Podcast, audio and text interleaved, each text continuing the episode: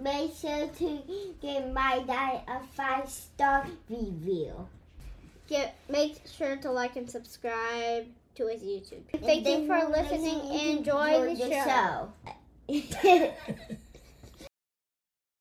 The Seven Mountain Mandate is the New Apostolic Reformation's mobilization strategy. Okay, it's not a theology because sometimes people talk in terms of uh, the theology of the Seven Mountains. It's not a theology. The theology is dominionism. The political theology is dominionism. The Seven Mountains Mandate is how you make dominion happen.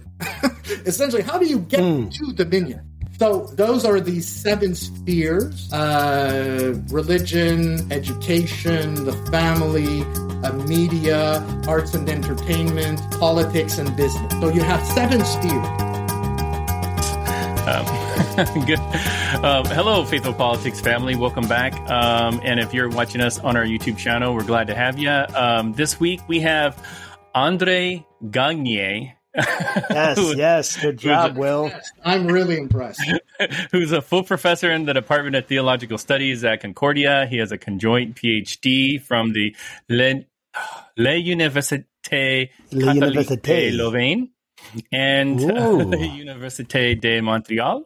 Um, his teaching and scholarship focused on political theology, religious and political violence, the Christian right, neo charismatic Pentecostalism, evangelicalism, and the interpretation and reception of the Bible. He's been featured and interviewed in a whole bunch of media outlets to include the New York Times, Washington Post, Al Jazeera, and a whole bunch more. And we are just thrilled to have him on our show today. So, welcome, Andre.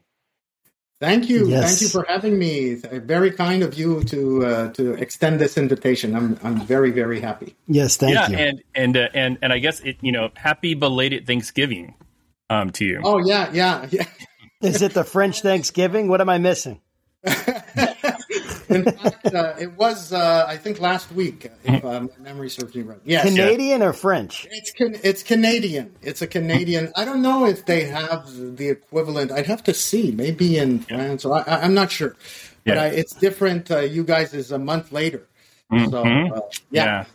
yeah, yeah, yeah, yeah. Canadians have a. It's the second Monday uh, yeah. of, of, October. Yeah, so, nice.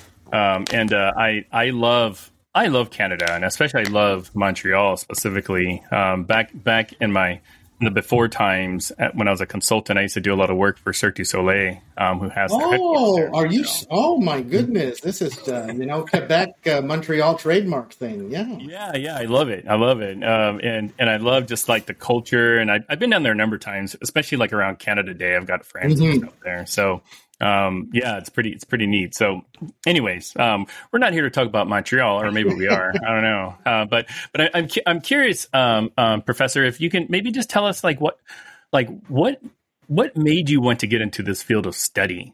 Um, you're a professor in Canada and you're studying the religious right here in America. I mean, it seems, seems like an, an odd match for some reason. Yeah, you're, yeah, it's a question that is asked uh, often. Uh, you know, my, my initial training is actually in biblical studies. So I, I actually specialize, that's my area.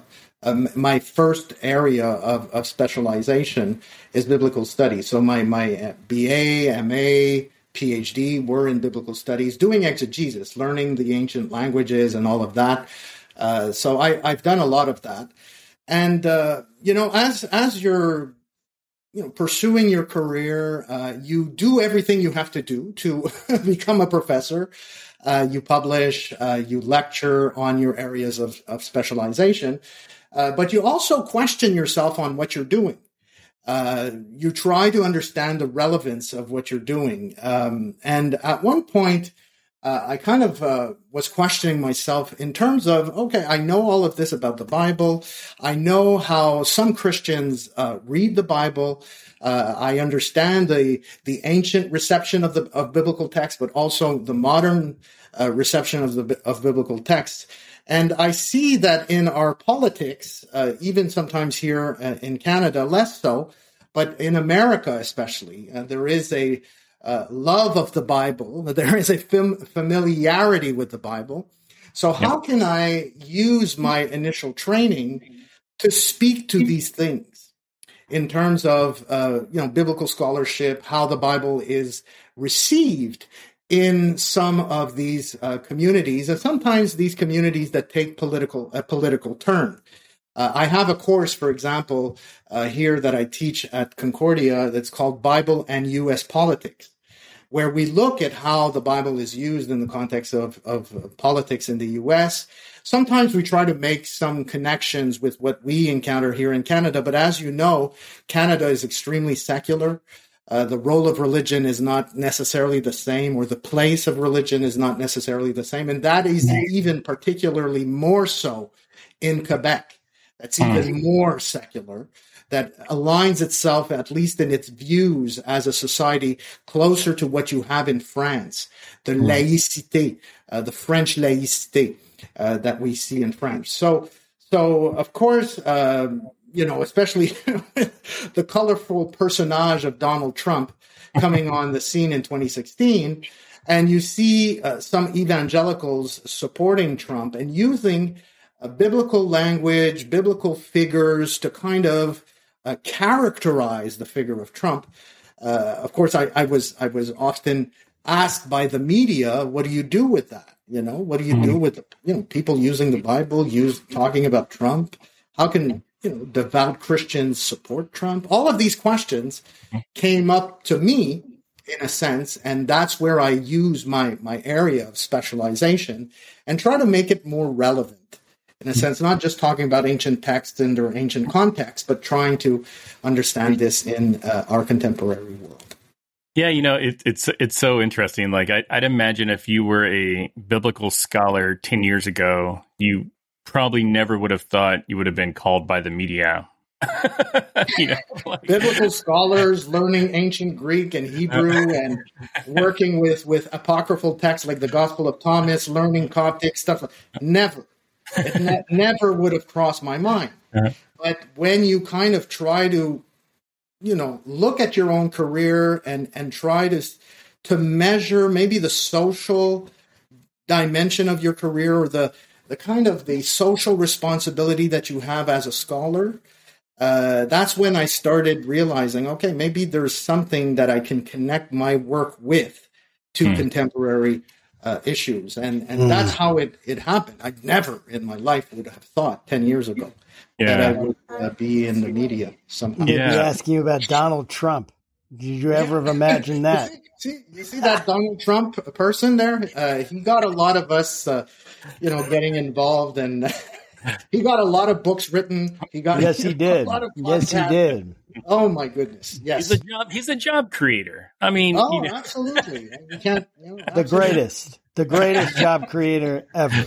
Yeah. yeah. So, yeah. so, so, I guess within kind of that that vein of, um, you know, Protestant Christian Christians in America, there there's a small sliver that I, am especially interested in. Um, and anybody I've ever asked said that you're the person to kind of help unpack some of the more I don't know like awkward things about the religious right and and um and just just to kind of set the stage for for for those that are listening or watching that aren't really necessarily steeped in kind of all the I don't know controversy. There, there's a few terms that I love for you to maybe kind of unpack um, and for us to define um, as mm-hmm. as I'm sure we're going to be using them quite a lot. So so the the first term is nar, um, the, the new uh, apostolic reformation, um, dominionism, and and maybe fivefold ministry. Um, okay, these are yeah, this is important, mm-hmm. and I'm happy that you're doing this, and we're trying to uh, do this. As you probably saw, we've uh, I've paired with a veteran journalist uh, mm-hmm. by the name of Frederick Clarkson. Yep. And we've uh, written a couple of pieces that he entitled and he thought would be good for reporters mm-hmm. to kind of unpack this language because a lot of people are reporting on this and sometimes it's a bit like uh, out there and they're yeah. not used to it. And of course, they have deadlines, so they don't always have the, the time to research this in, in depth. So the NAR, eh, they, they, we often use that NAR. I, it's the NAR, but it, yeah, it's NAR, New yeah. Apostolic Reformation. Uh, it's essentially a movement. It's not a denomination. It's not an organization. It's it's more of a movement. Um, we often credit that movement as being having been spearheaded by a, uh, a person by the name of C. Peter Wagner, who was a missiologist and church growth specialist that worked at Fuller Theological in, uh, Seminary for, for 30 years. Uh, before that, he had been a, a, missionary in Bolivia for, for a couple of years and then uh, was invited to uh, take over the chair of church growth um, from Donald McGavran uh, at Fuller. And Wagner's uh, itinerary is interesting because he, he was very much interested in church growth. McGavran had had uh, encouraged him to look into uh, the churches that grow the most, and for him, these were the types of Pentecostal slash charismatic churches that were growing in uh, various countries, and even some growing in the U.S. So, of course, he he got interested in that. So he he he looked at how these churches operated, and he started noticing that, uh, like in the 90s, he started noticing churches that emphasized ideas around apostles, uh, the apostolic, uh, churches that, that labeled themselves as being apostolic churches that functioned with, and we'll define this in, in a few minutes, with the fivefold ministry idea. Um, so he, he, he tried to wrap his mind around what these churches were, and uh, he was he was struggling to kind of label them. At one point, he was talking about like maybe a new apostolic kind of organization or something, and, and eventually he came up with that name, New Apostolic Reformation. So he his idea is that God was restoring apostolic leadership in congregations. That the next move of God for him, and, and of course, it wasn't only for him, you had other uh, important players uh, around that time, people like uh, Apostle Prophet uh, Bill Hamon, that had been talking or laying out a kind of a history since the middle of the 20th century of the progressive restoration of what is called the fivefold ministry, which are apostles, prophets, evangelists, pastors, and teachers. Um, and we'll come back to that in just a few minutes. But essentially, he turned that coin. Uh, he, he, he coined that term. He turned that coin. He he coined that term, New Apostolic Reformation. Uh, in the 90s, and, and really in 1999, he wrote a book called Churchquake, The New Apostolic Reformation. And, and that book really triggered his idea that we are entering in a new era uh, in some interviews, he he talks about uh, for him it really started in 2001, but he was already reflecting on this idea. We often credit him as being the founder of this movement, even if he says he isn't, or he always denied not being the founder. But he actually coined the term. So, and and he used it a lot. If you you know, he was extremely pro- prolific as a writer, and if you look at uh, his subsequent uh, uh, publications after this. It really, really focuses on this idea of new apostolic reformation that brings about this idea of apostolic governance in churches. Now, maybe we can go to the fivefold ministry right away and then talk about the dominionism aspect after because it blends in with this idea of a new apostolic reformation.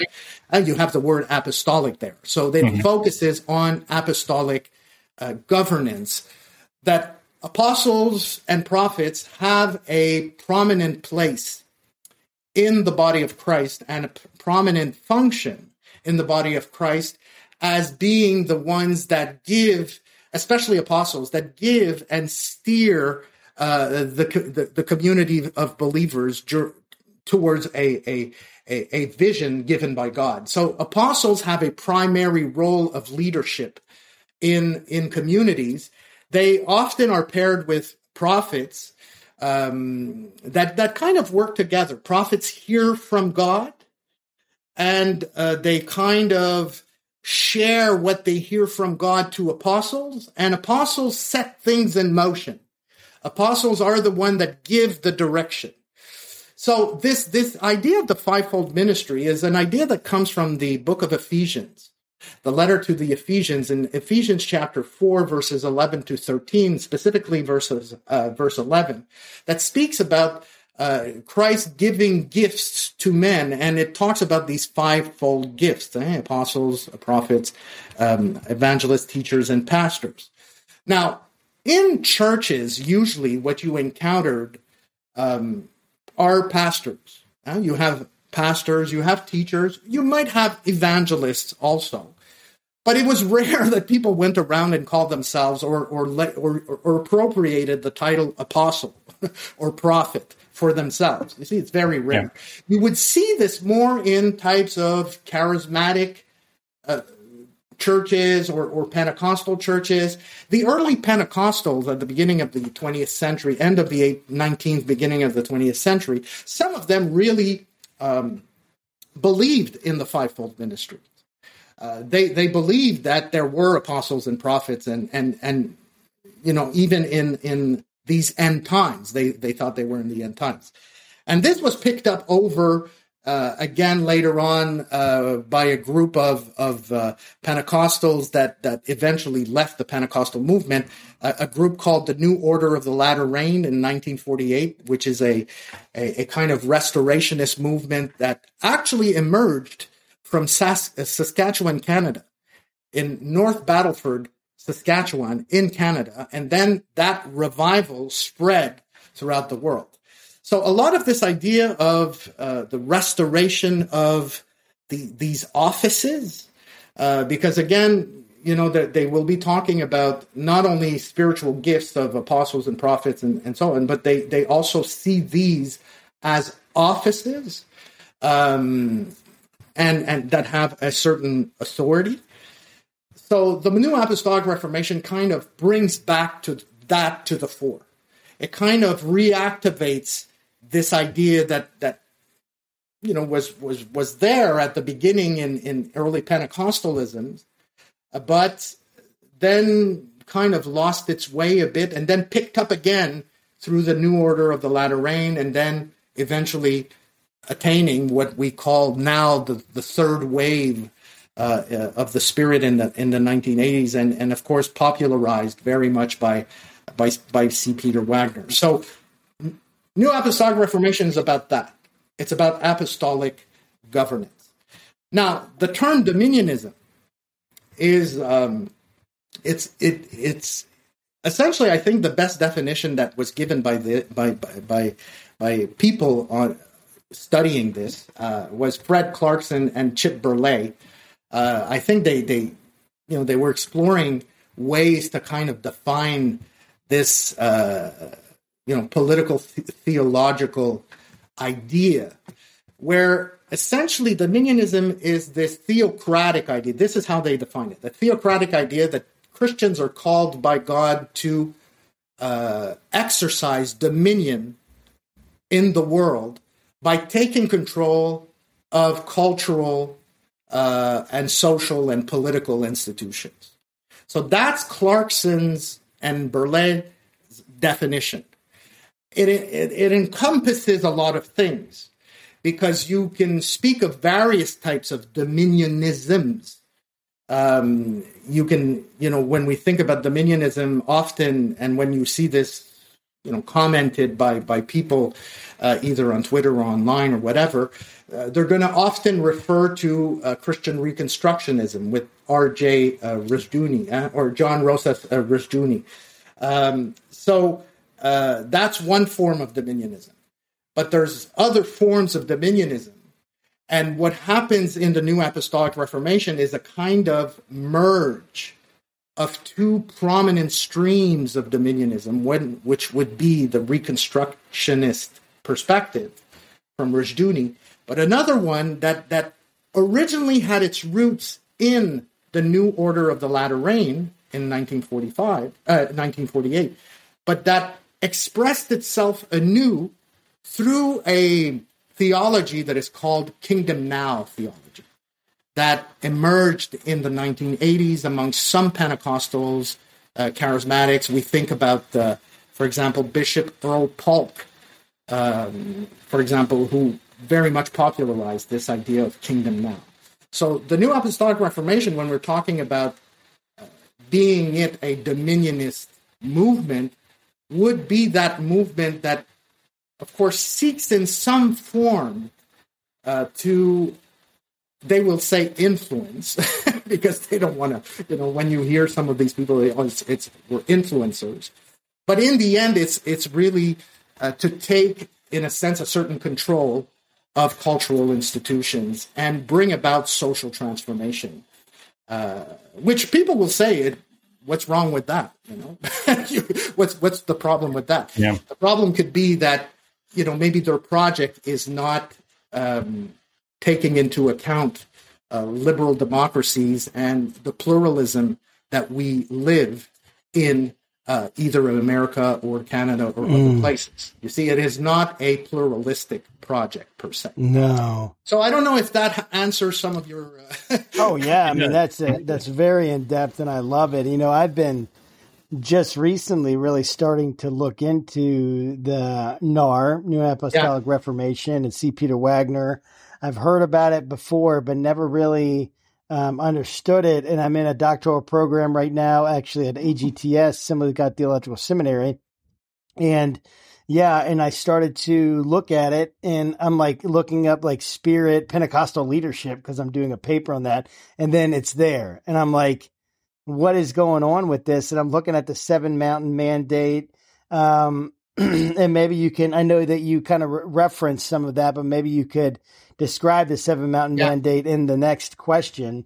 Yeah. But here's so I want to read a statement that they came out with, which I'm, you probably read. I don't want to I don't want to put you in a weird spot, but it's the one that's the NAR and Christian nationalism statement, and um, it comes to this place where they say, in short, oh wait wait no, we affirm that the spirit of the true apostles and prophets should exemplify the attitude and lifestyle of Jesus, coming alongside of other church and workplace leaders to serve them, not replace them. In short, we deny any affiliation with what is presently characterized as NAR in many circles, both Christian and secular. We also believe that reports of an alleged conspiratorial worldwide dangerous NAR movement are highly exaggerated and misleading. As for Christian nationalism, we recognize that for some, this simply refers to a healthy form of Christian patriotism, of loving God and loving one's, con- and loving one's country. In the sense that term is benign. So you have this reaction that they've yeah.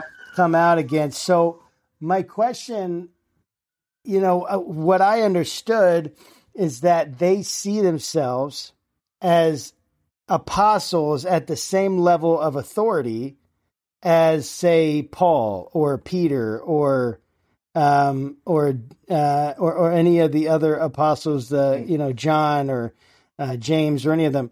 What um, so what is going on exactly with this NAR? Like, like wh- okay, so the seven mount mandate. Yeah. What is it, and what's like? And do they are they really taking their apostolic authority to that level? Yeah. And what do you make of that statement? Yeah. I know that's yeah. kind of three and one, but they're all yeah. related. but that's great. Thank you, Josh. Yeah. In fact, if uh, your uh, listeners are interested, Fred Clarkson and I responded to this to this thing nice. in religion. Yes, in religion dispatches. We I'm interested. yeah, you can check it out, um, and, and I can send you the link if you're interested after.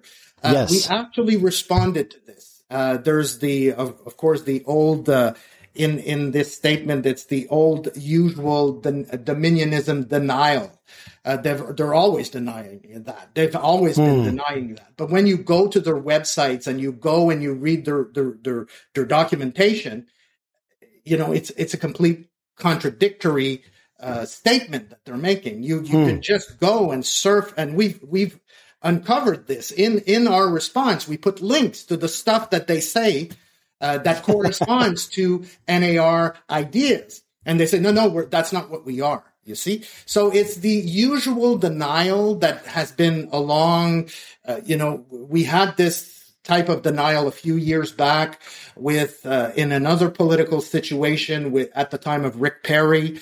Uh, oh, no, no, we're not that. Uh, C. Peter Wagner at one point had to go on NPR and explain that NAR was not a cult and, and so on. So they've been in this PR kind of damage control environment for a long time even one of the signatories at one point, uh, denied even the existence of the NAR.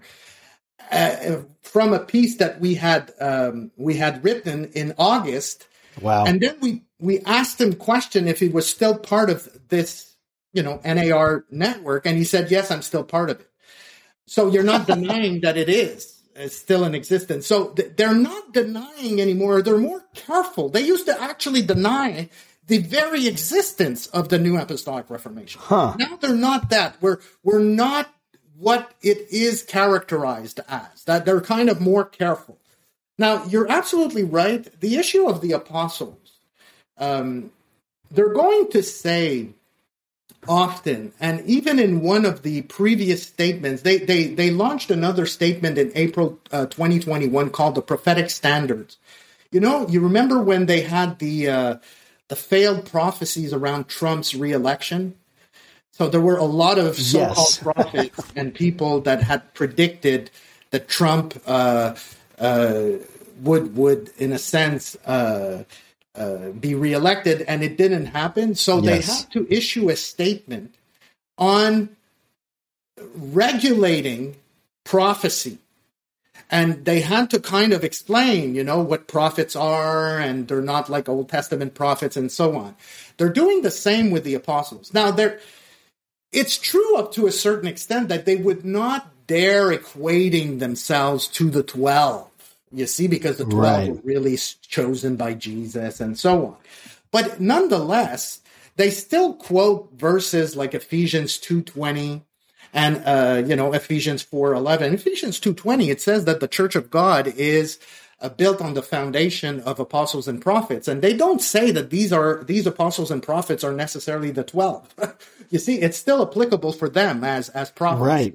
So, so, despite saying they're not equal, sometimes it's it's it's not very clear if they they they they don't share this kind of uh, uh, equality with with the with the, the, apostles. But let's give them the benefit of the doubt and say that they would not see themselves as equal.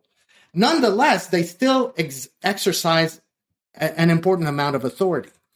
They often quote uh, passages, for example, in uh, First Corinthians chapter 12, verse 28, that says that God in the church has first established apostles, then the prophets, then those that heal, and so on. Uh, so, and and I remember Wagner. It was very clear. Wagner was saying apostles are first. So, so there's a need for for apostolic governance in their system. This is why they talk about, for example, um, uh, apostolic centers. Like the language, you see, the language of the NAR, it's a grammar in and of itself that you have to learn. Like you have to read their books, you right. have to listen to their their sermons, their you know the, the stuff that they do online, because it becomes difficult for you know the ordinary Christian to figure out what they're talking about. You see, when, when they're talking about apostolic centers, for example, are apostolic centers churches? Because you have some in the some some some NAR teachers that will say that God has been doing something different now that now we're talking about we're not talking about churches per se anymore. We're talking about apostolic centers because God functions now. It's a new season and he uses a new wineskin. So God uses new wineskins to bring about his purposes. And these centers are now the manifestation of this new way of doing things, that God is doing something different. They're always talking about apostolic networks. So if apostles, the apostolic is not that, you know, important and they're just normal servants, why always focus on apostles? Now, the idea of the seven mountains mandate, this is important because it's tied to the Seven Mountain Mandate is the New Apostolic Reformation's mobilization strategy. Okay, it's not a theology because sometimes people talk in terms of uh, the theology of the seven. Mountains. It's not a theology. The theology is dominionism. The political theology is dominionism. The seven mountains mandate is how you make dominion happen. Essentially, how do you get mm. to dominion? So those are the seven spheres uh, religion, education, the family, uh, media, arts and entertainment, politics, and business. So you have seven spheres.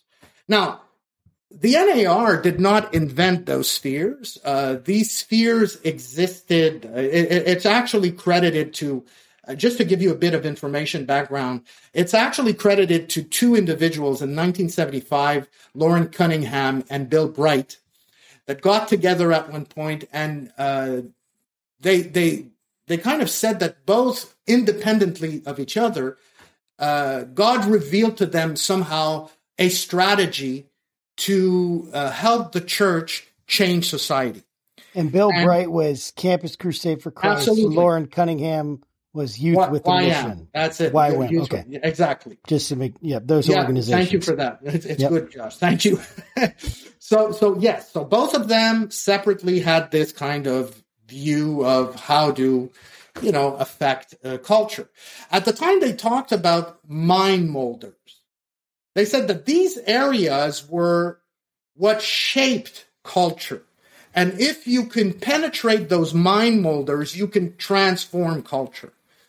Eventually, someone by the name of Lance Wallnau, who is this kind of businessman, entrepreneur, um, some uh, for, for some he is understood to be a prophet. Uh, he wrote a book on Trump, uh, God's Chaos Candidate in 2016, and so on. Uh, he came out. He, he used those those spheres or those mind molders, and he came out with the idea of mountains, seven mountains.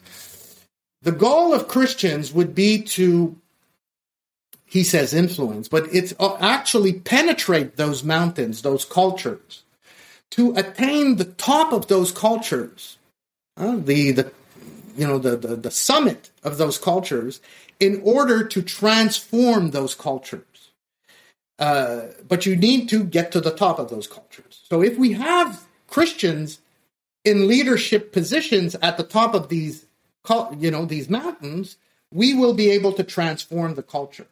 Now the problem is, uh, for him, at least how he understood that, is that these this these seven spheres or these seven mountains are under demonic influence.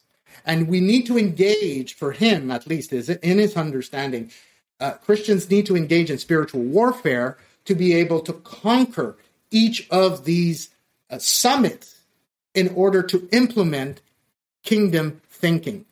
You see? So, this is how you bring about dominion in a sense. This is how you bring about the kingdom of God by penetrating culture and changing culture uh, through your, of course, he's going to talk about influence, but uh, that's understood. That could be understood on a, on a scale depending on who you're talking to, um, because there's people that are very scared with with this language of dominionism.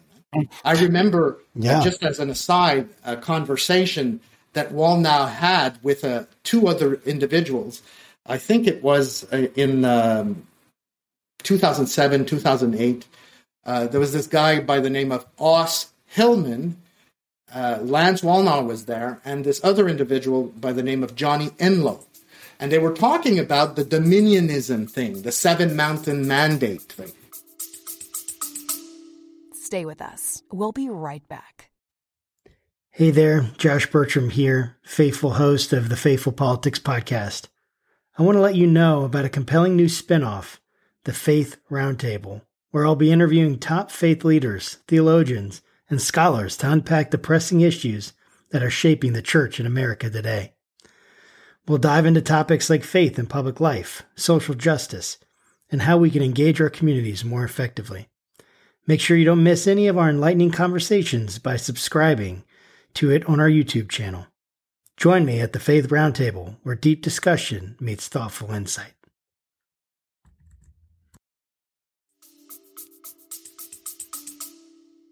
And Hillman, um, he's he's interested in you know changing culture, uh, especially in terms of the business world. So he was asking a question to Wallnau and and Enlow at the time, and he was saying, you know, we're talking about dominionism. taking over, you know, the, this language of taking over. And that scares a lot of people. Is that the right way of talking about it, you know? And Wallnau at the time, it's interesting, you can find the video actually on YouTube very easily. Wallnau says, he says, you know, when we talk about, you know, taking over, uh, you know, a city or taking over culture or dominion, he says this is language for internal consumption. This is for people that are insiders. When I'm, and he says, when I'm talking with the media or other people, I'm not going to use that language. It's going to scare people off. You have to adjust your, you know, your your your rhetoric to your audience. And Enlow was beside him. And Enlow, by the way, since that time, he wrote like three books on the Seven Mountains Mandate. like, like three books just on that, you know. Uh, but he, Enlow was saying maybe we shouldn't use the term dom- dominionism. You know, maybe we should we should avoid, avoid this term. But they haven't been avoiding, or they're trying to minimize it by saying, you know, Jesus was the first dominionist because he said, "Go, you know, all power was given to me on in heaven and on earth," and he's the first dominionist, and he's calling us to preach the gospel. But it's interesting how they use the what that means. You see, Jesus in his commission mandate in, in Matthew 28. He says, Go and make disciples of, you know, the individuals, of, you know, of people and, and have them, be, you know, been baptized in the name of the Father, Son, and the Holy, Holy Spirit. They're going to focus so much on discipling nations. You see, their idea is not making disciples, it's discipling nations. It's aligning nations to the idea of the kingdom of God because of course, they have this entire idea of sheep nations and goat nations, and sheep nations are those that are aligned with God's kingdom, and and, and goat nations are those that either persecute Christians or Israel and and so on, or reject, uh, you know, God's kingdom. So that's the type of language that they use, and then they're going to say, "No, the dominionism we don't understand." In in in that statement that you read elsewhere, they're going to say, "We don't even know people that talk about dominionism."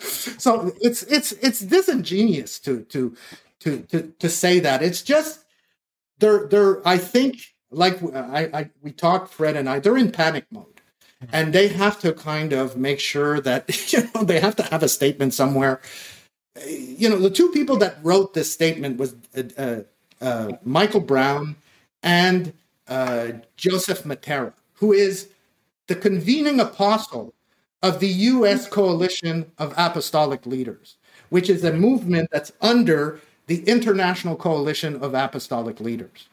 And the International Coalition of Apostolic Leaders is led by John P. Kelly, who is also an apostle.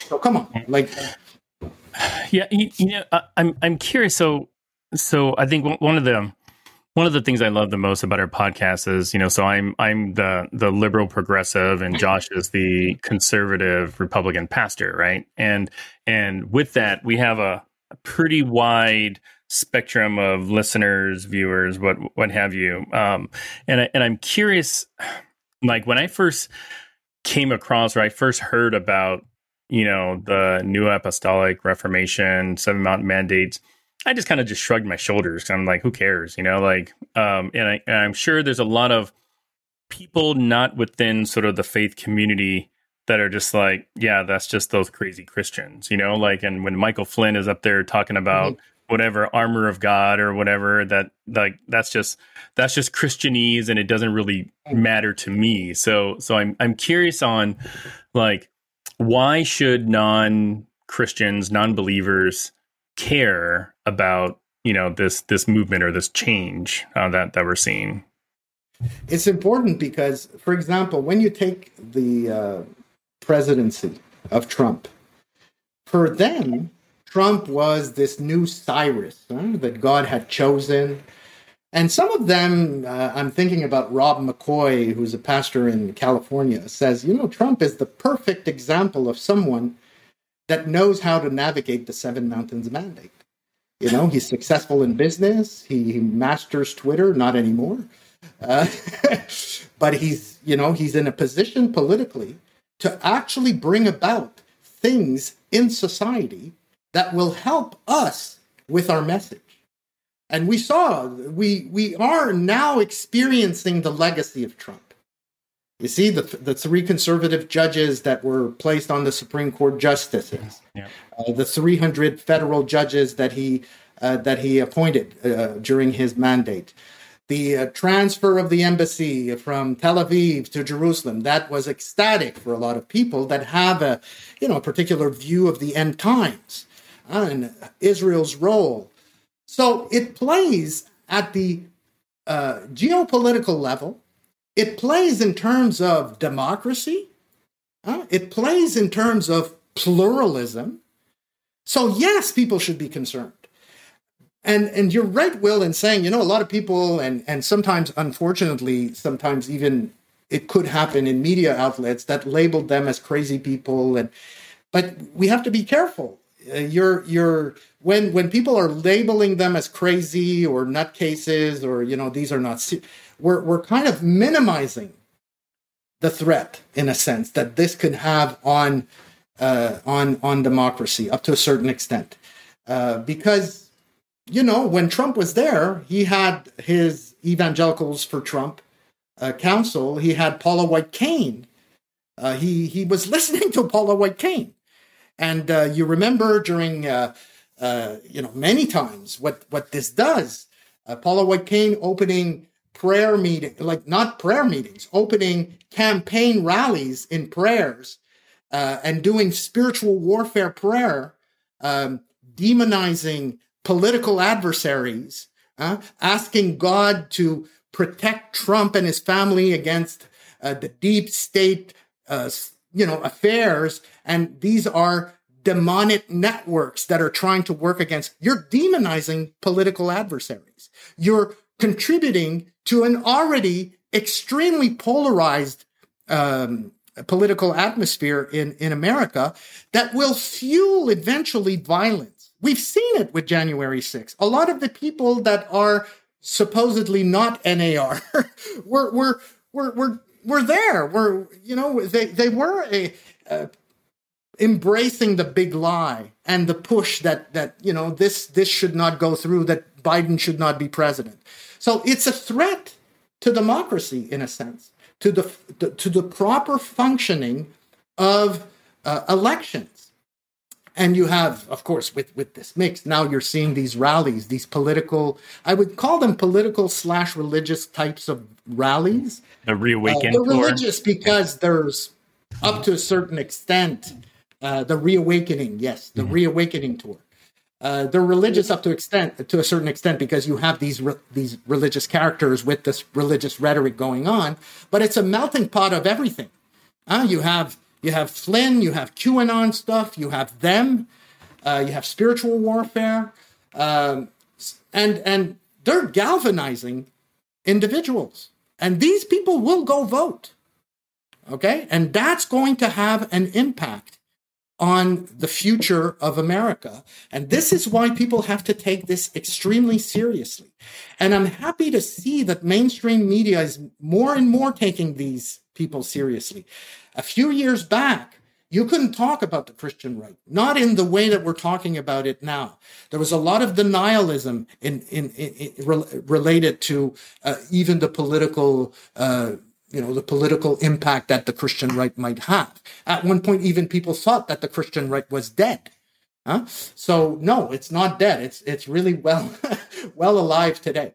So I think it's looking at all of this. People should uh, pay attention.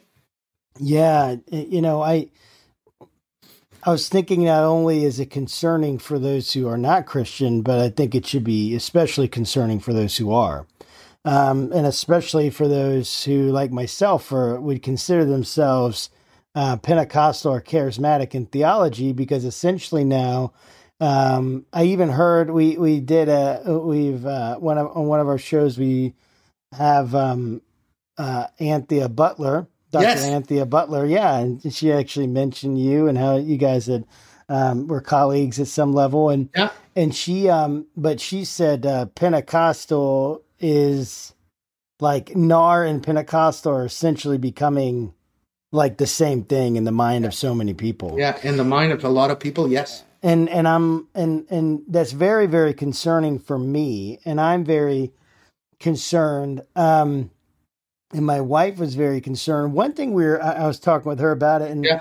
as we were kind of wrestling with this back and forth, because like Bethel, um, they would be a major church. What are some other major major churches that we would know, like that have made mainstream? Would Hillsong be a part of that? Or no? Hillsong is a bit of a, a bit of a different network, and you know that Hillsong is really Pentecostal. Yeah, yeah, yeah, yeah, yeah. but it's really kind of a different stream, I would say. Uh, I would not necessarily enter them there. Um, some would see Gateway probably uh, as that those types of churches. We have to look at independent types of churches, Right. things like the Church on the Rock or the Rock Church. I, I, I can't, I can't. re- I never remember. Is it the Church on the Rock? The Rock. Che Ahn in uh, Yes, yes. uh, in in California, things like that, and they uh, like they uh, they work a lot also with networks. The- the thing with the NAR, it's it's essentially an ecclesiology. eh? When you think about it, it's an ecclesiology. It's Yes, a way of absolutely. understanding church governance with the emphasis of uh, uh, uh, apostolic leadership. That just penetrates its ideas that permeate congregations, and congregations sometimes don't even know where this comes from. Oh, absolutely. And and you're going to say, "Hey, this is NAR. What is this?" Like they don't know what you're talking about because it just has blended itself in Yes. the general culture Oh, of absolutely. a lot of Pentecostal slash charismatic churches. and I and I've been a part of them, and I've seen it, and I've seen it in friends. I've heard pastors tell me, Yeah. "Well, you know that, you know that Hillary Clinton is demon possessed, right?" That's what like they. I've had a pastor Yeah. literally say that to me. Of Yeah. a larger church, you know, like as in, like this is common knowledge that she's demon possessed. And um, I'm, I, I, I sometimes I don't even know where to where to start with some of these things. Um, and so I guess when when my wife and I were talking about it, we were we were talking about the hermeneutics behind it, like how are they even getting here. Um, could you walk us through some of that, and then maybe help us understand, like, okay, so some people believe in fivefold ministry, but they're not in this They're not NAR NAR. camp. That's it. That's it. That's it. Um, so what's what's like what's the I'm even personally wrestling with fivefold ministry, what Yeah. it means. Is it something that's even like legitimate?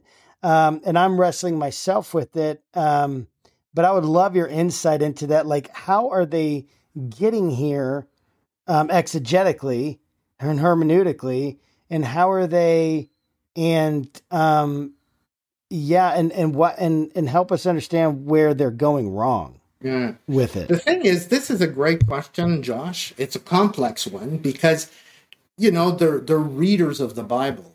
And uh, as a reader of the Bible, we all engage. Uh, we're all uh, engaged in hermeneutics.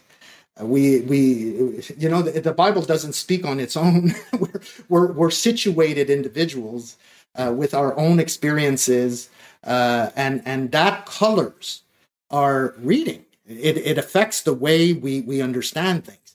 So we, know that in, in Pentecostal circles, for example, uh, the hermeneutic is often very subjective in terms of Pentecostals sometimes see themselves in the narratives that they read. You see, they kind of they they understand that the you know stories of liberation they appropriate that for themselves. You see that the, the, the the thing about Pentecostalism, the beautiful thing is this restoration element eh, of, of liberation. And, and uh, this is where we as scholars and you as a pastor and others that are have to address that is that we need to really be specific when we're talking about certain things. When we're talking about the, the NAR, we- have to be specific in defining exactly what that means for these people, but then differentiate what we mean by Pentecostalism. What is a Pentecostal? What's the emphasis? And go back to our, you know, the Pentecostals' uh, historic roots and and and and under and self understanding of that and how you know in some in some cases the assemblies of god uh, they they react when there was the new order of latter rain stuff in 1948 they reacted to that the assemblies of god did not agree with that and that created problems for the New Order, which you know the people that were part of the Pentecostal Assemblies of Canada, which were kind of paired with the AGC, uh, with the uh, Assemblies of God uh, in America, they they they left the movement. You see, so there was a clear stance on the part of denominations, which the NAR doesn't like. yeah, the NAR doesn't like right. denominations. It's it's it's it's it's a post denominational movement at the same hmm. time. So the accountability element is not as prevalent. There, there's going to be a kind of accountability to apostles, but it's it's more they they kind of want to see their their their networks as relational more than anything else. So I think it's coming back to what is Pentecostalism, the essence of what it is, what is me, what it's meant, how Pentecostals read the Bible. At the same time, you know, it's what you do with this. It, like like the NAR, what they do is they read the Book of Acts, for example. Okay, and they're going to read. Uh, like in the book of acts there were there was a major church let's say in antioch and then there was an, another major church that de- developed maybe in corinth and another major church in rome and they're gonna they're gonna kind of inject their view of what they call apostolic centers into their hermeneutic into they're gonna they're gonna they're gonna say you see these were actually apostolic centers but the bible doesn't say that you see the bible just talks about a church there were right. apostles and prophets there so it's coming back to sticking really with scripture, what it says. They kind of already have a marketing scheme in their minds, like the Seven Mountain Mandate and all of that. It's already there. They placate their, those ideas to to the Bible. That's essentially what they do in a first in a first instance. But you don't find seven mountain mandate no, in the Bible. You Have, like you're, you're going to have seven mountains as a symbolic thing in the Book of Revelation. You know, like the beast is sit is sitting on the seven hills. Okay, you're going to have that, but it's not like it's not going to explain to you that these hills are education, religion, education, business. You see, it's not there. Yes. Uh, so so, but but that's it. So their their, their hermeneutic is very fanciful. It's it's um if you read Johnny Enlow's books on on the seven mountains, he's gonna say he's gonna he's gonna read the book of Joshua. He's gonna start from the book of Joshua.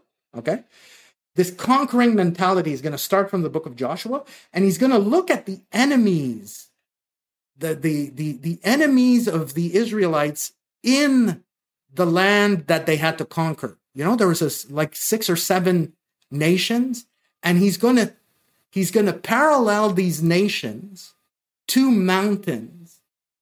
You see, so he's injecting himself in the text or his view in the text. This is not like expository, what you would no, understand as being no. expository uh, preaching or teaching. A lot of these people don't no. know the ancient languages. You know, they they so they they that's it. It's very fanciful, and it's often based on revelations that they have. You know, they they've read scripture and they felt that God was moving them there, and showing them that this corresponds to this event. They do a lot of news exegesis, you know, the exegesis of the news. uh, you know, something happens in, in, in politics in America, and then they're going to find a verse somewhere to kind of right. connect that with something like, how do you come up with Trump as being the new Cyrus? Like, you know, like, like just that. Lance Wall, yeah. Lance Wallnau, his entire theory that Trump is this new Cyrus figure is that one day he felt the Holy Spirit telling him, go to Isaiah 45. Uh, go to the book of Isaiah 45. That he goes to the book of Isaiah 45, and you can read it in this book. He tells you. And then he starts reading, and Cyrus, my chosen one, he will break, you know, break the doors and, and free the captives and all of that. And then he clicked, he had a revelation. Isaiah 45 the 45th president of the United States, Trump Cyrus. You see, mm. so like, come on, no, nobody mm. is, is, is going to read Isaiah 45 is going to see Trump there. You see, so it's really kind of this fanciful exegesis that is not controlled by any kind of mechanism, mechanisms that we use when we read the Bible. We use historical We use histo- you know historical grammatical tools that help us understand the context in which a text was written, and it always it doesn't always apply directly to us. We can we can gain ideas or insights from biblical texts, yes, but sometimes sure. you need to understand the context of a text. You can't just jump directly without understanding what this context is is about. So it's that it's that kind of fanciful, uncontrolled hermeneutic that that kind of goes all over the place, and it's really based on impressions of the what they deem to be impressions of the spirit. Um, but but yeah, they have an idea set, and it's often patterned from other ideas. You see, they're not necessarily original. Uh, like w- what we said about the, four, right. uh, the fivefold ministry and all of that.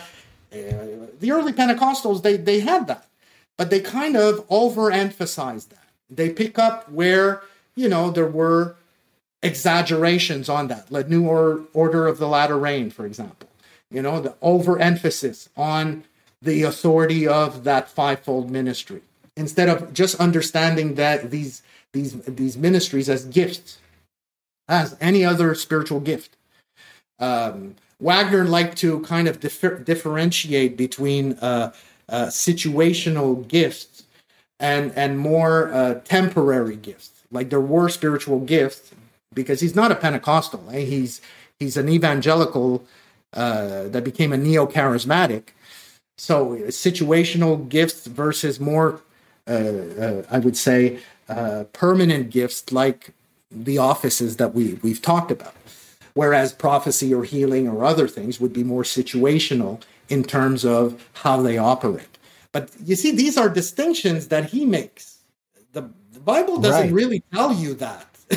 do, do, do, you understand? It's, it's so it's a combination of marketing, of spiritual impressions, of a bit fanciful, you know, exegesis. I don't even know if I, I, I think it's more eisegesis than exegesis. Um, yes. So yeah, I don't know if it answers Josh, but I think very good. I mean, I appreciate it. For Pentecostals, is yeah. to set yes the bar to be very clear what Pentecostalism is.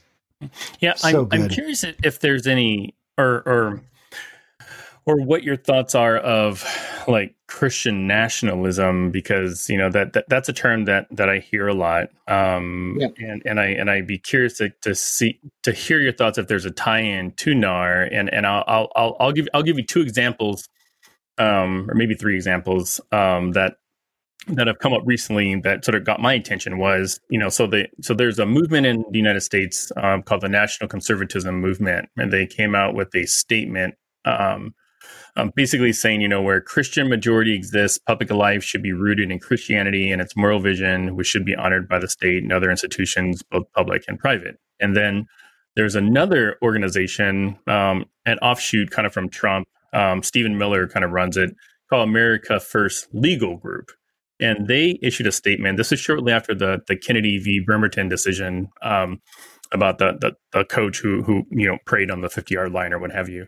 They, yeah. they issued a statement calling for a total overhaul of the establishment clause in the United States, where where where they're, they're they're they're basically is like you know who needs it whatever you know and and and only just a few weeks ago the um the Family Research Council held a mm. um, like a, a, seminar or some sort of yeah. you know um and and they were discussing Christian nationalism and basically you know the the big takeaway was like man no big deal you know so so i'm curious if if the christian nationalists uh, in this country if there's a tie-in with nar or is it just are they one of the same and what i just mentioned is just sort of the the activist part of the nar philosophy yeah, it's it's interesting. Uh, what Josh read at their statement is NAR and Christian nationalism. So they see the kind of uh, it, it, kind of goes a bit together, but essentially, Christian nationalism is this idea that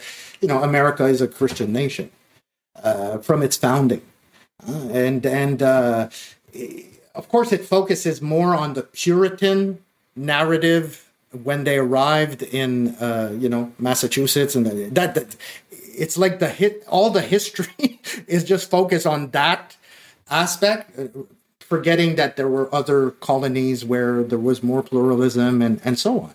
So christian nationalism is about that. So anything that really pushes an agenda where christianity is not to be regarded as any other religion but should be the primary religion that's christian nationalism and of course for nar of course, for NAR, that fits because they don't see the other religions as equal uh, to Christianity.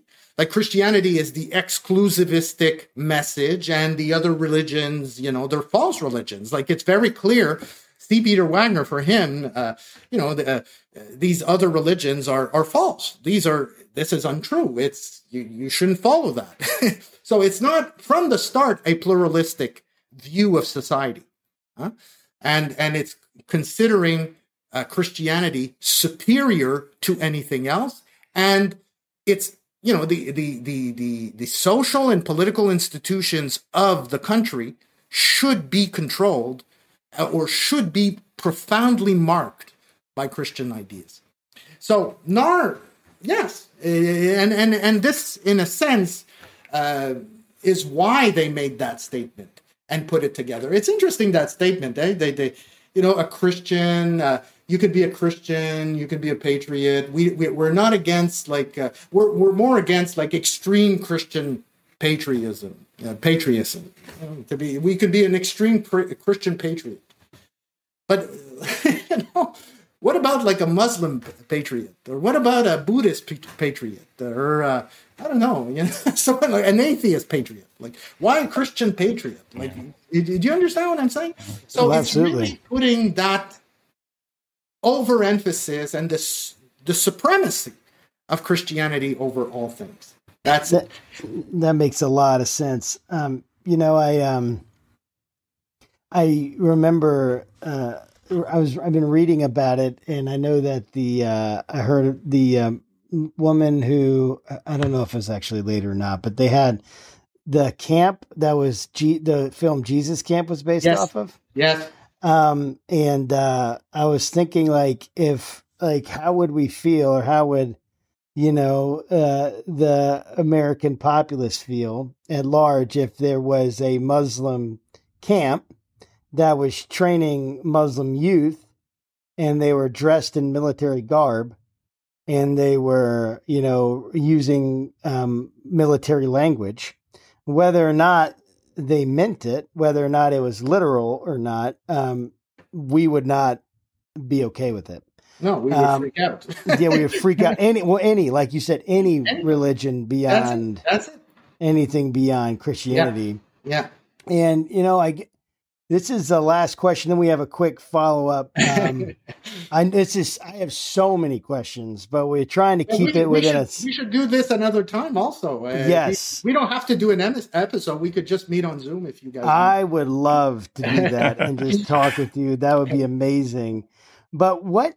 So let, let's let's let me uh, let me have you do something that uh, professors don't like to do, especially historians. Yeah. Predict the future. Um, what do you think in 2024, with all of this stuff going around, what what would be your statement to Christians, to Christians who are many on the right? What is your statement to Christians moving into this 2024 election?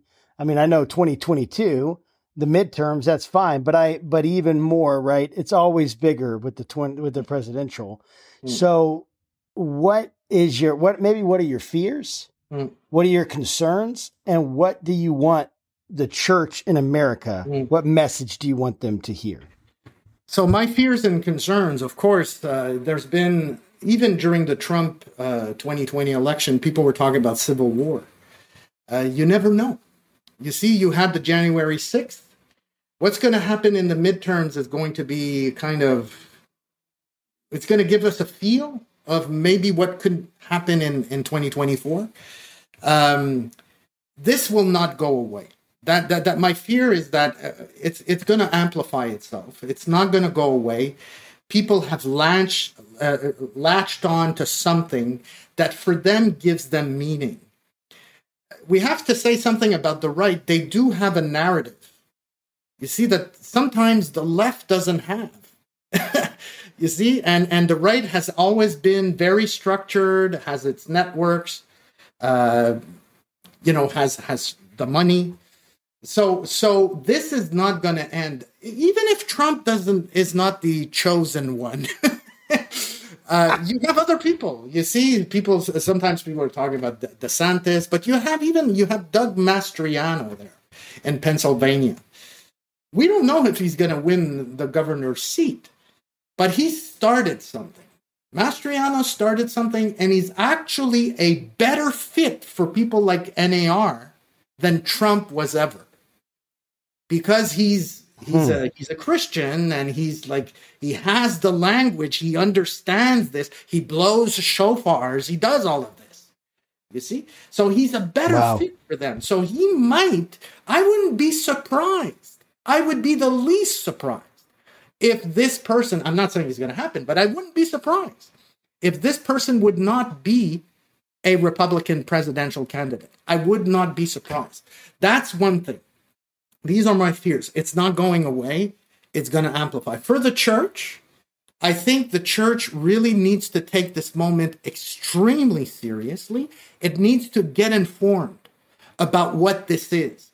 And, and and just not think oh these are just crazy people and they won't show up to vote no you have to go vote and the church needs to really think about the beauty of america as an experiment of pluralism hmm. and freedom hmm. and democracy. And if you don't want to lose that or see this eroded, I think it's important to really weigh the choices that you have to make as, as individuals and really look at the bigger picture. It's not about being, you know, Republican or not. It's, it's not that. Look at what you want your country to be look at how you can make this polarization up to a certain extent less than it is now, if it's possible. Uh, is it possible to talk with these people? I don't, you know, maybe it's not. Maybe we're past that. But I think things will be uh, will be uh, really, really important in terms of the voting ballot.